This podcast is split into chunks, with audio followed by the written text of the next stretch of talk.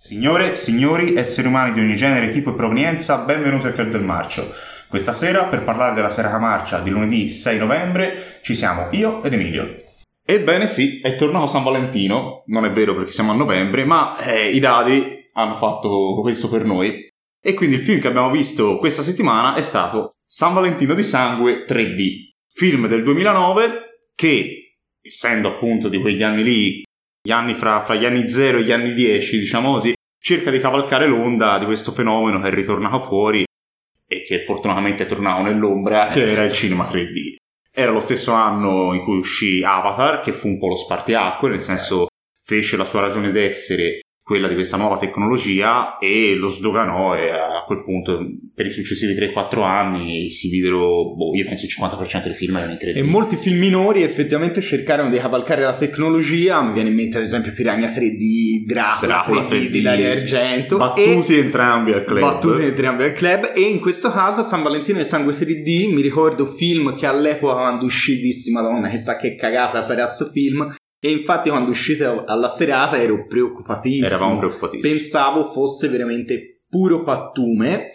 E invece siamo Invece- abbastanza sorpresi. Sì. Comunque, tornando rapidamente al film, un remake di San Valentino di Sangue, film degli anni 80, slasher a bassissimo costo. Ce lo ricordiamo non con troppo affetto, Più per diciamo, la colonna sonora, più per la forse, colonna era veramente sonora, un paio di ammazzamenti abbastanza efferati, Mhm. ma poi il film non era incredibile. Questo film vuole essere un remake prodotto dalla Lionsgate, un film che è costato 15 milioni di dollari e che ne ha incassati 100 milioni, È quindi è forte. stato un successo, un discreto successo. E tra l'altro, abbastanza misterioso, la Lionsgate non ha mai voluto effettivamente fare dei seguiti, Mm. Come ha fatto effettivamente ad esempio per Saw Bizzarro. e tanti L'altra settimana è uscito il Dash. Esatto. Invece questo non l'hanno cavalcato. Questo non hanno voluto cavalcare l'onda, leggevo un'intervista al regista che in realtà la Lionsgate non ci credeva molto in questo film, quindi deve essere stato un po' un il sereno pubblico. e probabilmente ha detto va bene, è andata bene, lasciamo le cose come sono andate. Botta di culo. Botta di culo, lasciamo Ah, fare. sono andati via fischiettando. Esatto, e incassando i 100 milioni Per di carità. dollari. E il film cosa, di cosa racconta? Fondamentalmente riprende la trama del primo film a grandi linee, quindi nel 1997 nella cittadina di Harmony c'è un gravissimo incidente all'interno della miniera dove un minatore tra l'altro impazzisce e uccide gran parte dei suoi compagni, viene ricoverato all'ospedale ma scappa poco dopo compiendo un massacro e torna a farsi vedere proprio per il giorno di San Valentino. C'è una festa alla miniera, bell'idea, no? Che ci va in miniera per festa alla miniera e fuoriesce effettivamente il minatore pazzo, comincia a picconare i ragazzi Sì. e quasi picconerà il protagonista. Tra l'altro, piccolo inciso, il protagonista è il figlio del proprietario della miniera Sì. ed era stato accusato dai minatori superstiti di aver provocato il disastro all'interno della miniera. Sì.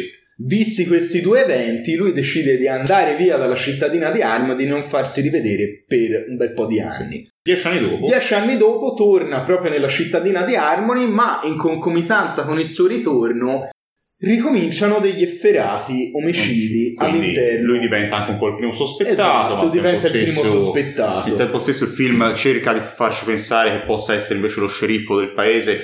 Un attore tra l'altro avevamo già visto, sicuramente in Dawson's Creek e mi dicevi anche... No, il protagonista, lui in Ah. Dawson's Creek, mentre il protagonista, Ah, il protagonista. è in un'altra serie molto Comunque famosa. sono volti da serie tv degli anni 2000 e Esatto. si vede, eh, si vede, sono proprio quei Sì. volti americani, proprio da, da primi 2000, sti teenager. E nemmeno dei grandi attori. No, no, ecco, assolutamente, Nemmeno dei grandi attori, devo dire. Devo dire che il cast in generale del film si vede che è il cast di un film che non voleva puntare su grandi nomi perché non ci No, sono no, grandi c'erano soldi probabilmente questo- non anche, c'erano eh. probabilmente soldi. Però questo film ha alcune cartucce e Che le spara bene. A me devo dire mi è piaciuto il fatto che questo film comincia subito con una scena particolarmente efferata che è quella appunto del minatore che si risveglia lì all'ospedale. Non ci fanno Non vedere il massacro, ma ci fanno vedere il post massacro, quindi corpi smembrati, dimezzati, Mhm. pareti imbrattate. E devo dire che da lì comincia una serie di omicidi che coinvolge altri tipi della polizia, alcuni ragazzi del paese e tutte le vecchie conoscenze del protagonista del periodo in cui era andato a fare la festa a San Sì. Valentino per capirsi e sono efferati. Un vecchio sceriffo che era ovviamente appena andato in pensione prende una piccolana nella bazza Bello, con tanto bello. di bazza che parte e con tanto di effetto 3D della bazza vero, sì, che arriva eh, Gioca un po' con questo. Tra l'altro, diciamolo subito: il piccone è un elemento che a noi piace molto. bello il effetti. piccone è, È bello, è un bel oggetto per il è un bel oggetto è cattivissimo e si abbina perfettamente al costume del, Sì. del cattivo del mostro del Sì. film il mostro del film il minatore eh, fa paura, Sì. è proprio vestito da minatore con la maschera, l'elmetto, il piccone, non Ti rimane impresso. parola, rimane rimane- impresso. Lo ricordi, ma io mi spingerei a dire che, se solo questo film avesse avuto un paio di seguiti in più, sarebbe uno di quei personaggi alla mm, Michael Myers, alla. mm, Qui ti sbilanci eh, mi forse sto- un po' tanto, eh, però... no, alla però- Freddy Krueger, cioè per personaggio, per dico L'iconografia. non ti sto parlando per la qualità dei film. Certo. ipotetici, poi Sì, non ci sono che neanche mai stati. Io ti parlo per l'iconografia, perché questa luce, questa maschera, questo respiratore e il piccone sono elementi che non Ci sfigurano con il, ca- il coltello di Jason No, no, assolutamente. o Poi appunto riprende tutti i crismi del mostro inesorabile che non si ferma mai, uccide Sì, sempre che non lo abbatti. non lo abbatti, gli spari, lo picchi, lo accoltelli. È uno slasher veramente confezionato bene. E gli ammazzamenti non ve li vogliamo spoilerare tutti, ma sono tanti, sono belli, sono efferati. Se vi piace il genere, devo dire che è un film che ci sta di guardarlo, scorre bene. E una cosa particolarmente importante: è un film che non si perde in sottotrame inutili, in chiacchiere per riempire. Guarda, forse l'unica sottotrama mi viene in mente Mhm. adesso che era questa cosa che lui dieci anni dopo torna per vendere la miniera e poi non la vende più. Questa cosa di vendo, non vendo la miniera non ce ne Sì, fregava un però, cazzo, no, talmente poco. però ti dava il motivo Sì, per cui eh, lui era il venuto McGuffin per farlo tornare, dovevi trovare una Sì, scusa sì. che poi dopo si tramuta in lui prende la cotta per, Certo. per la tizia dello sceriffo e Per la quindi- sua vecchia però non fiamma. poteva tornare direttamente per quello. Tra l'altro quindi no. lui, mi ero dimenticato, è il protagonista di Supernatural, ecco Sì, la serie ecco quello non che il si diceva prima. E devo dire abbastanza un cane, un No, ruolo no, da io- protagonista in un film non lo tiene Ah. per niente bene. E soprattutto un conto è quando c'è da fare lo sguardo un Ah. po' così. Ah, Un so conto è quando c'è da recitare gli ultimi 20 minuti. gli eh. ultimi 20 Eh. minuti in cui c'è il plot twist del film, si Abbiamo scopre chi è il minatore, tutti i pezzi tornano Sì. al loro posto e lui deve effettivamente recitare davvero.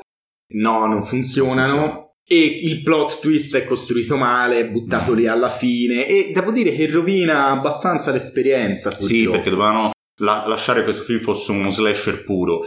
La componente thriller, quindi l'indagine di Mm. polizia, se non è ben gestita e non è ben scritta, e qui non lo è, eh, non funziona. Mm. Quindi fa- vai di azione, vai di gore, Mm. vai di, di atmosfera, lascia perdere il thriller. Ecco, io devo questo, se non sei in grado di farlo, lascia Sì. perdere. E qui non era molto in grado, e non era in grado di recitarlo anche, quindi Esatto, non c'erano spalle di qualità, quindi poi insomma il comparto attoriale era quello che era. Mi è dispiaciuto molto anche che è una cosa per cui ci sento sempre e secondo me dà più qualità al film, ovviamente manca totalmente una colonna sonora, ma nemmeno buona, Ah, bravo, sì. proprio minima, la colonna sonora non sa di sciatta. niente, è un mero sottofondo al film, Sì. mentre si ragionava anche dopo la visione basta quel tema ma non deve essere come non deve essere il tema di Halloween però quel tema carino messo al posto giusto che ti caratterizza il personaggio del film e il film assume un pochino un aspetto Sì. migliore comunque direi che in definitiva era un film buono insomma io l'ho visto volentieri Infatti io passerei direttamente a parlare delle cose che poi ci hanno colpito in positivo. E questo film si porta a casa ben tre nomination. Porta a casa tre nomination. Abbiamo innanzitutto la nomination come miglior horror perché ci ha convinto tra i primi sì, horror che abbiamo visto quest'anno. Era un buon, un buon horror, un buon slasher più che altro. Abbiamo un premio pubertà per una scena di nudo lunghissima. Prolungata e totale, sì. Signora o signorina, probabilmente. Betsy. Sì. E infine abbiamo un migliore ammazzamento, ce ne sono tanti, a noi ci è piaciuto particolarmente l'ammazzamento in cui una testa viene divisa in due da una pala, Molto bello, bello, molto molto Sì. gore. Molto gore. E per restare appunto nel gore andiamo al consiglio. Il consiglio non può che essere San Valentino di Sangue del 1981, dicevi prima, quindi 1981, che avevamo visto ormai un paio di anni fa, forse anche tre. Io ricordo facevamo già Ninja d'Oro, tant'è sì, che sì, il tema, di- quella ballata bellissima del film che chiude sui titoli di coda, entrò nel nomination Sì, Ninja d'Oro. Lo facevamo già, quindi può essere al massimo di tre anni fa questo film, eh, quello che abbiamo visto, insomma. E niente, ve lo consigliamo perché la trama è abbastanza simile. È molto più ambientato nella miniera. Noi ci aspettavamo molti più omicidi in miniera. E invece questo film che abbiamo visto, invece questo 3D, è ambientato molto fuori, una cosa che ci ha stupito. Sì. Non so dire se in positivo o Beh, negativo, comunque ci ha stupito. funzionava. E in definitiva, infatti, Tanto abbiamo deciso di dare un bel 7 tondo ciccione perché il film è buono. Si smerenda un po' alla fine, ma insomma è una visione che per un appassionato del genere non, non vi tradirà. Venivamo dalla settimana precedente in cui si era visto Halloween 7, Ah. la resurrezione, che insomma sempre slasher, ma, ma- ma Eh, assolutamente di, di un'altra Che poi basta poco, no? Basterebbe farli sangue. vedere gli ammazzamenti. ecco. E va bene, stiamo e essere anche un po' creativi. Questo film riusciva a fare entrambe le cose. Ma se volete scoprire se anche la settimana prossima il film che vedremo riuscirà a fare entrambe le cose, non vi resta che seguirci su tutti i social, ma soprattutto qui sulla piattaforma YouTube e iscrivetevi per cortesia, ne abbiamo bisogno. E niente, ci vediamo direi Alla giovedì prossimo. Giovedì prossimo, porca puttana, non giovedì. Noi ci vediamo di solito il lunedì. Alla prossima. Ci vediamo lunedì. Molto ottimo. Molto ottimo.